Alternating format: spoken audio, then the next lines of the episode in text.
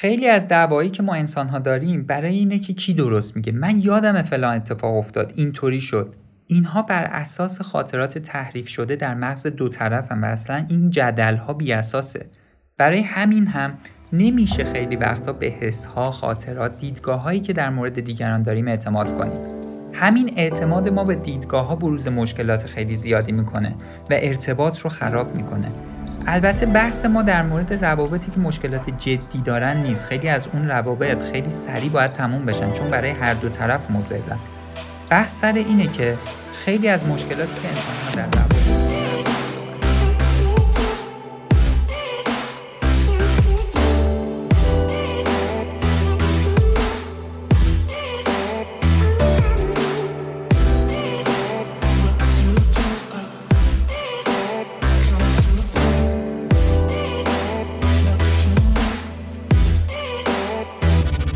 دوستان سلام. به 15 این پادکست مونیاز خوش اومدین. من محمد مصطفی ابراهیمی هستم همراه شما در این قسمت. پادکست های مونیاز شنبه ها ساعت 6 بعد از ظهر منتشر میشه. هدفش اینه که با آگاهی بخشی به افراد به اونا کمک کنه مهارت هایی به دست بیارن که زندگی بهتری داشته باشن. شما می‌تونید پادکست ها رو از طریق سایت ما پادکست یا از طریق تمامی سرویس های ارائه دهنده خدمات پادکست مثل Apple Podcast، Google Podcast، Castbox، Podbean، Spotify دنبال کنید و همچنین پادکست ها رو از طریق کانال تلگرامیمون با ID at sign مونیاز پادکست می‌تونید گوش بدید. امروز می‌خوایم یه مقدار وارد حوزه های علوم شناختی بشیم و بگیم که چرا برقراری روابط انقدر برای ما سخته. منبع ابتدایی صحبتامون رو از تحقیقات دکتر Stan Tatkin گرفتیم. ایشون روانپزشک و استاد دانشگاه کالیفرنیاست که بیشتر روی زوج درمانی کار کرده چندین کتاب هم در این زمینه نوشته که یکیش هم به فارسی ترجمه شده تحت عنوان طراحی شده برای عشق توی توضیحات کتابم نوشته چگونه اطلاع از مغز و سبک وابستگی طرف مقابل می تواند شما را در رفع اختلالات و ساختن رابطه پایدار یاری کند. مسئله ای که همه درگیرشیم اینه که ایجاد روابط سالم واقعا سخته. خیلی ها فکر می‌کنن چون ما گزینه مناسب و انتخاب نکردیم اینطوریه. طرف اون کسی که باید باشه نیست یا اینکه اشتراک های کمی با هم داریم. ولی این مشکلیه که همه درگیرشن. یه جورایی انگار بزرگترین مشکل روی کره زمین اینه که با آدم های دیگه باید چیکار کنیم؟ همه ماها انسان های پیچیده ای هستیم و هممون هم به طور ناخودآگاه انتظار داریم ارتباط برقرار کردن کار ساده ای باشه. دکتر تاتکین میگه اگر بخوایم مقایسه بکنیم بین عشق و کار عشق با اختلاف پیچیده تر و چالش برانگیزتر از کار کردن تو زندگی. برای همینم نباید انتظار یه شرایط ساده برای برقراری ارتباط سالم داشته باشیم. یکی از دلایل این مسئله هم به رفتارهای اتوماتیک مغز ما مربوط میشه. من همینجا پیشنهاد می‌کنم برای درک بهتر بقیه داستان مطمئن باشیم پادکست شماره یک و دوی ما رو که در مورد عادتها صحبت کردیم و گوش داده باشیم اونجا در مورد رفتارهای اتومات و عادتگونه خیلی بحث کردیم.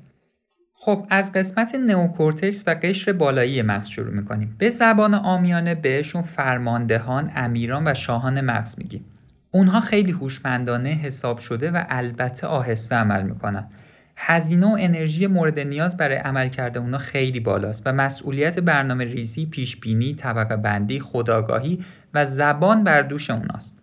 وقتی در مورد منطق و دلایل یه چیزی فکر می‌کنیم از اونا داریم کمک می‌گیریم. قسمت دوم قشرهای داخلی مغزه که بهشون به زبان آمیانه عوام میگیم. در مقابل فرماندهان و پادشاهان که قشرهای بیرونی مغز بودن. این قشرهای داخلی خیلی سریعن بر اساس حافظه و خاطرات عمل می‌کنن. اتومات هستن هزینه و انرژی مورد نیاز برای عملکردشون خیلی کمه. اونها در رفتارهای غریزی انسان دخالت دارن و یکی از کارکردهای مهمشون هم شناسایی خطر و تهدید هاست ما با حیوانات در این قسمت ها از مغزمون خیلی اشتراک داریم. به طور خودکار این قسمت می‌تونه با بررسی سریع نشانه هایی مثل یک قیافه ترسناک یه شرایط نامتعادل صداها و حرکت های ریزی که صورت می‌گیره و جملات تهدیدآمیز بهتون بگه یه خطری تو راهه. توی پادکست 3 و 4 در مورد استرس صحبت کردیم و اونجا گفتیم که یه سری اتفاقهایی برای بدن میفته وقتی که استرس می‌گیریم. خیلی سریعا ناخودآگاه و ابتدایی اونها به این قسمت از مغز مربوط میشه. 99 درصد از اتفاقهایی که در قسمتهای داخلی مغزمون صورت می‌گیره به صورت کاملا اتومات و بدون دخالت اراده ما انجام میشه. مثلا وقتی زلزله میاد شما اتومات استرس شدیدی می‌گیرین و فرار می‌کنین. کسی نمیشینه بگه خب داره زلزله میاد. این یعنی لایه هایی از زمین دارن حرکت می‌کنن و این اتفاق میفته وظیفه من اینه که سه نقطه. نه خیلی سریع fight or flight بجنگ یا بلند شو در رو.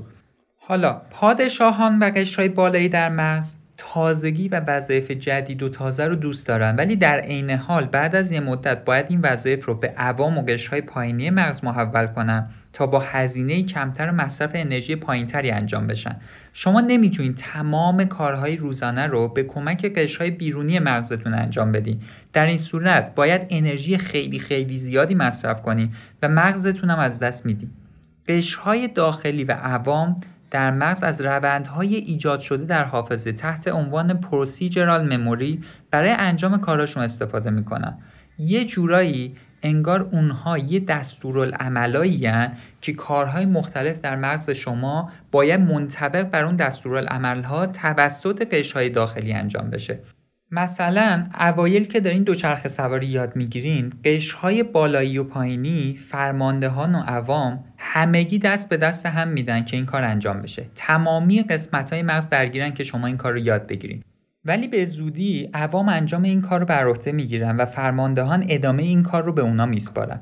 توجه کردین کسایی که تازه رانندگی یاد گرفتن همشون میگن وقتی رانندگی می‌کنیم خسته میشیم. ولی افرادی که زیاد رانندگی کردن به خاطر رانندگی خیلی احساس خستگی نمی‌کنن.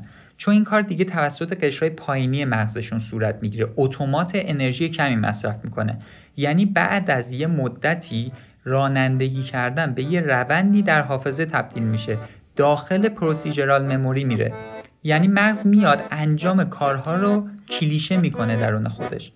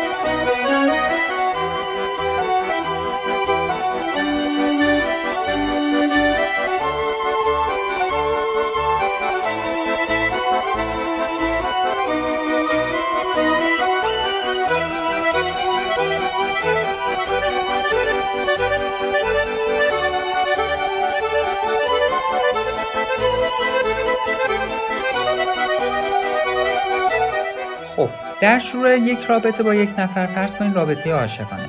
در ابتدا مغز شما به شدت درگیر ماجرا میشه. می‌خواین همه چیز رو در مورد اون فرد بدونید و اونو بشناسید. می‌خواین بدونید چه جور آدمیه چه حسی به شما میده چه رفتاری داره.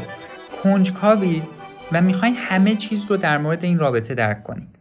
بعضی مواقع این اشتیاق و کنجکاوی انقدر زیاد میشه که یکی از بیرون نگاه کنه میگه انگار مواد زدین اصلا تو حال خودتون نیستیم یه جورایی تفکراتشون درستم هست. شما مواد طبیعی زدین نه از اون مواد.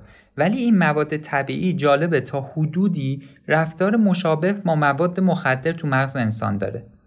دوپامین در مغز ترشح میشه که باعث میشه لذت رو تجربه کنین و از اون شرایط بیشتر بخواین.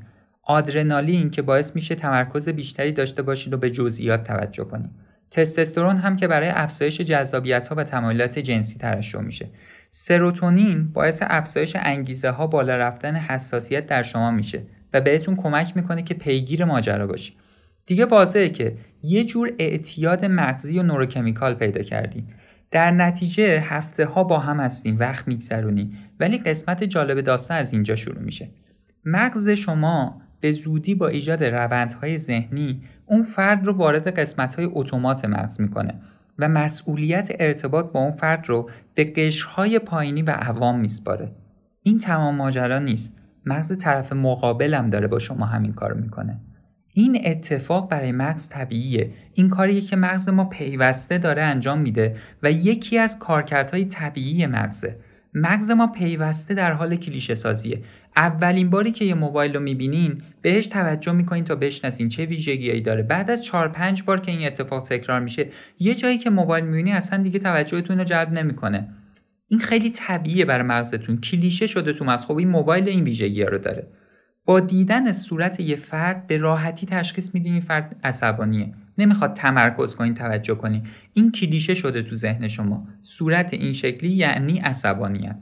شما هم باید کاری کنین که حس کنین ارتباطتون خیلی ساده تر از گذشته است.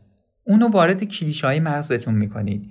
اینجا اون مشکل اصلی رخ میده. افراد فکر می‌کنن همدیگه رو خیلی خوب می‌شناسن و از توجه کردن به همدیگه دست برمیدارن. به جای توجه دقیق به طرف مقابل با کلیشه های ذهنی با اونها رفتار می‌کنن. مشکل بزرگ بعدی اینه که توی این کلیشه های ذهنی فقط طرف مقابل حضور نداره بلکه تمام افراد و تجربیاتی که شما از گذشته داشتید رو هم این کلیشه ها شامل میشه و تمام حس های مهمی که از دوران کودکی باش درگیر بودین تو این کلیشه ها هست قشهای داخلی مغز تفکرات، احساسات و رفتارهای طرف مقابل رو منطبق بر کلیشه های مغزی موجود قضاوت می‌کنن. برای همین بعضی مواقع شاید یه چنین چالشهایی پیش بیاد. چرا به من اینطوری نگاه می‌کنی؟ اه مگه من چطوری نگاه کردم؟ چرا با این لحن داری با من صحبت می‌کنی؟ من با لحن خاصی صحبت نکردم که. در این مواقع رفتار شما نیست که مشکل داره. انتباق رفتار شما با خاطرات اون فرد باعث ایجاد این سوء برداشت شده. مثلا یه فردی وقتی مادرش تحقیرش می‌کرده صداش یه حالت خاصی داشته اگر شما با همون لحن بهش جمله بگین حس می‌کنه دارین تحقیرش می‌کنین دیدین بعضیا هرچی بهشون میگین حس می‌کنن دارین بهشون تیکه میندازین. این هم همون تطابق اشتباهه. اگر شما رفتار اتومات مغز رو درست درک نکنین همه اینها براتون مشکلات جدی رو ایجاد می‌کنن. خیلی وقتها در ذهن ما کلیشه شده. وقتی مشکلی پیش اومد فرار کن برو. چرا؟ چون زمانهای طولانی وقتی انسانها احساس خطر می‌کردن سعی می‌کردن از اون شرایط فاصله بگیرن و فرار کنن. الانم وقتی احساس عدم امنیت نسبت به یه فردی توی رابطه بهمون دست میده کلیشه مغزی میاد میگه که آقا همه چی رو ول کن و برو. یا اینکه هر وقت چنین چیزی پیش اومد فقط بجنگ و مقابله کن. پس این سیستم تکاملی قویی که در مغزمون داریم مستمر داره ما رو فریب میده. ما هم فکر می‌کنیم که اصلا داریم کار درستی انجام میدیم. این در حالیه که ما در تسلط اون سیستم و کلیشه های مغزیمون قرار گرفتیم.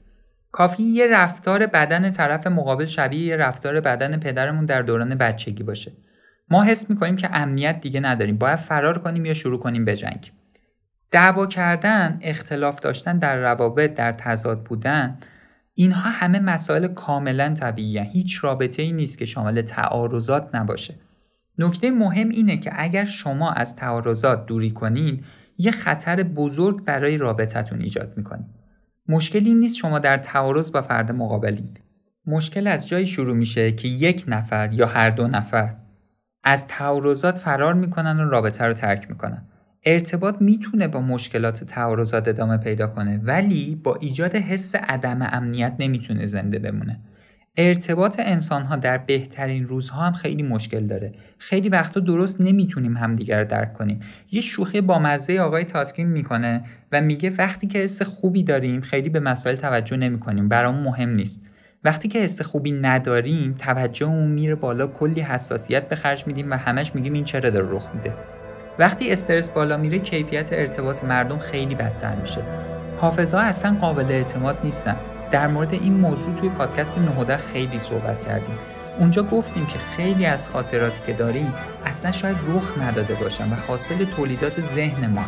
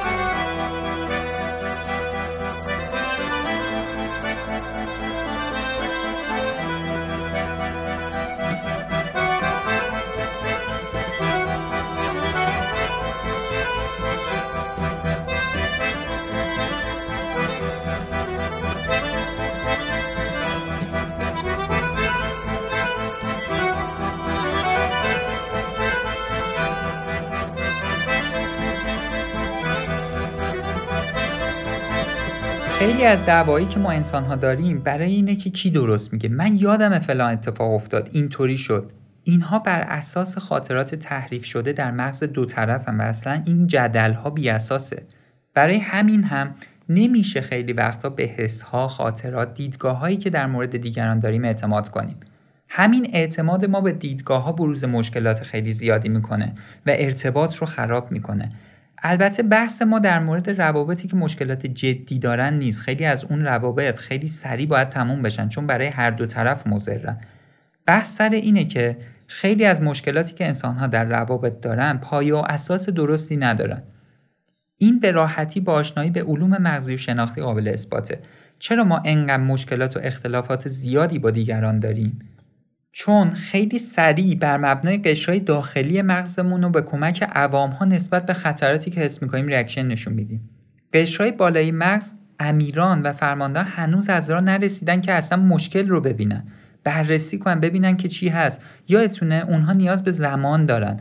برای همین هم خیلی وقتها اصلا بعد از یه مشکل هیچ ایده ای ندارین چرا اینجوری شد؟ از کجا شد؟ برای چی به اینجا رسید؟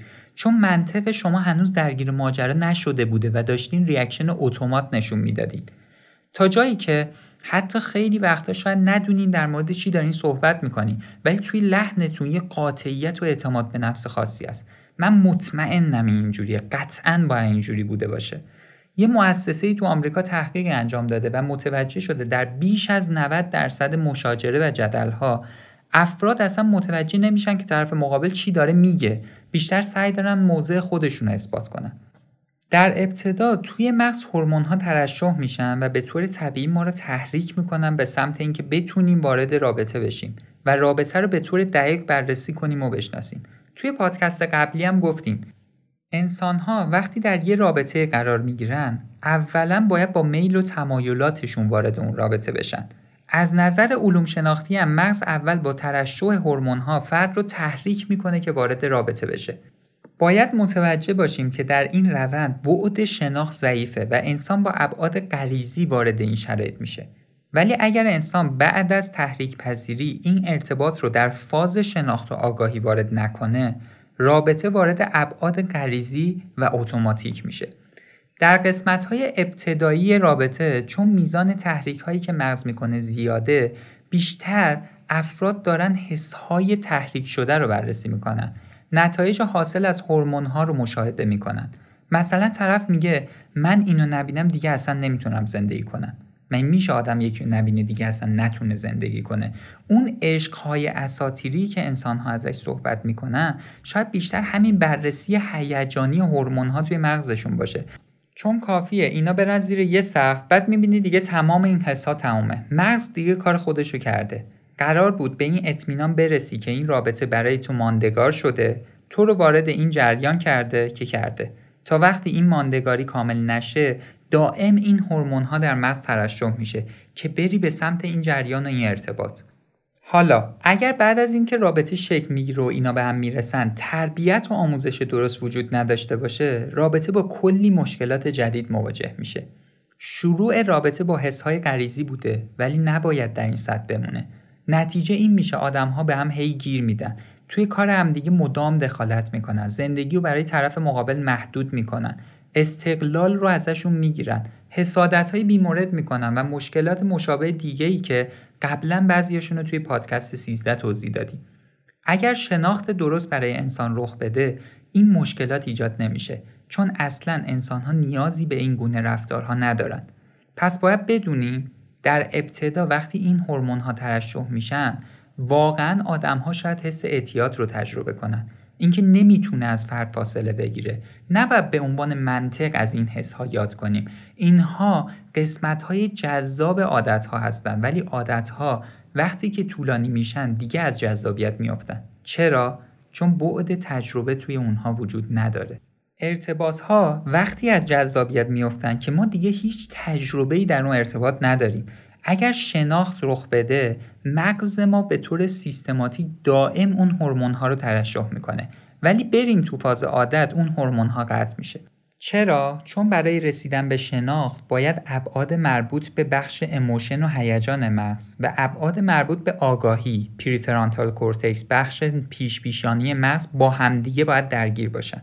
پس افرادی که رویکرد شناخت اونا تمام نمیشه. یعنی اینکه می‌خواد هرچه بیشتر این شرایط رو یک زندگی رو یک فرد رو بشناسه و شناخت رو وارد هیته آگاهی کنه. یعنی به راهکار درست برسه اونها حسهای مثبتی هم که دارن ادامه داره و بهشون در حفظ رابطه کمک می‌کنه.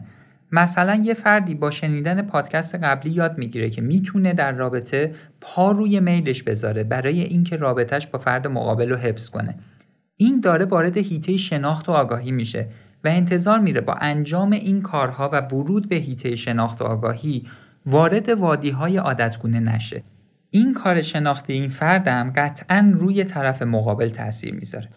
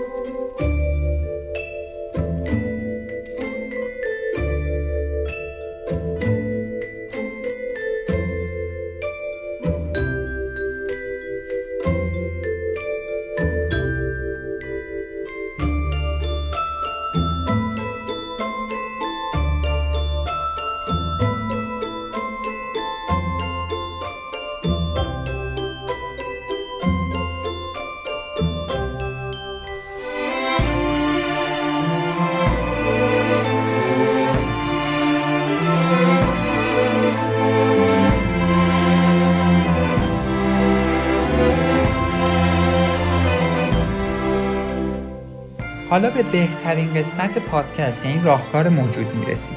باید بدونیم که هر تجربه در ابتدا از یه تضاد شروع میشه. معنی تجربه این نیست که یه فضای گل و بلبل ببینی بعد بری توش. اگر رابطه حاصل تجربه من نباشه اون فردی که من باش در رابطه هستم اونقدر برای من جایگاه و عزت پیدا نمی‌کنه که من نخوام از دستش بدم. بلکه به راحتی با یه حرکت های اون فرد رو از خودم دور می‌کنم. دیگه از بهشت حضرت آدم که بهتر نمی‌تونیم به دست بیاریم و پیدا کنیم. اون بهشتم چون نتیجه تجربه خود آدم نبود به راحتی از دست رفت. آگاهی یعنی شناختی که تو می‌تونی باهاش عمل کرد داشته باشی نه یه سری اطلاعات توی مغزمون. مثلا اولش فکر می‌کنی این آدم آدم خیلی خوبیه همه هم بهت گفتن. ولی میری تو زندگی می‌بینی سرسختم هست. آدم خوبیه ولی خب سرسخته. حالا این سرسختی جاییه که به من کمک می‌کنه تجربه شناختی پیدا کنم. یعنی جایی که من در این تضاد قرار می‌گیرم. اون تضاد رو در وجود خودم حل می‌کنم. بعد وقتی که این تضاد رو حل کردم از این تضاد خارج میشم. یعنی رابطه رو از حالت تضادگونه با این آدم خارج می‌کنم تا تبدیل بشه به چیزی که من از طرف مقابل در خودم پذیرفتم. هر چقدر انسان ها تضادهای بیشتری رو از همدیگه بتونن بپذیرن و باش کنار بیان رابطه قوی تری تشکیل میدن. رابطه عاشقانه هم اصلا شاید بتونه اینطوری تعریف بشه. من به میزان قابل توجهی اون تضادهایی که در طرف دیدم و در خودم پذیرفتم. معنی رابطه عاشقانه این نیست که من چیزایی که امیال من رو برآورده می‌کنه در فرد مقابل پیدا کردم و به تمام میل هامم رسیدم. هر چقدر تضادهای بیشتری رو دو طرف از همدیگه بپذیرن و اون تضادها رو در خودشون حل کنن و تبدیل به جریان آگاهی بکنن رابطه عمیقتر و قویتری ایجاد کردن. برای همینم روابط عاشقانه خیلی از خودخواهی فاصله دارن. مثلا طرف میگه من می‌دونم این اگر شرایطش اینطوری بشه حالش بد میشه. پس من نباید این فرد رو وارد این فاز بکنم. رفتاری نکنم که اون فرد حالش بد بشه و قطعا اثر این نوع رفتاری که من می‌کنم روی طرف مقابل هم موثره. پس حواسمون باشه که همه ماها هر روز هر جا که میریم مغزمون رو به همراه فرماندهان و عوام توش داریم با خودمون هم می‌کنیم.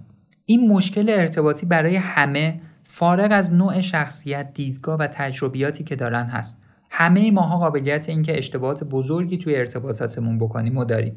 ولی یکی از بزرگترین اشتباهات در رابطه های متحدانه اینه که عدم امنیت رو هم به اون اضافه کنیم و اون اینه که بخوایم رابطه رو ترک کنیم از تضادها فرار کنیم و تضادها رو حذف کنیم. مثل همیشه می‌خوایم یه خلاصه از موضوعات پادکست رو بگیم. یک می‌خواستیم در مورد این صحبت کنیم که چرا برقراری ارتباط سالم برامون سخته. امیدوارم دیگه الان دلیلش رو کامل متوجه شده باشین. دو در ابتدا که رابطه شروع میشه برای شناخت فرد مقابل از قسمت های بالایی مغز استفاده می‌کنیم ولی به مرور با عادتگونه شدن رابطه ارتباط به قسمت های داخلی مغز محول میشه و از هیته های آگاهانه ما خارج میشه 3. در رفتارهای عادتگونه ما بر مبنای تجربیات و تمام خاطرات قبلی به طور اتومات و بدون بررسی رفتار می‌کنیم که شاید اصلا مناسب اون شرایط نباشه و همین ارتباط رو سخت می‌کنه.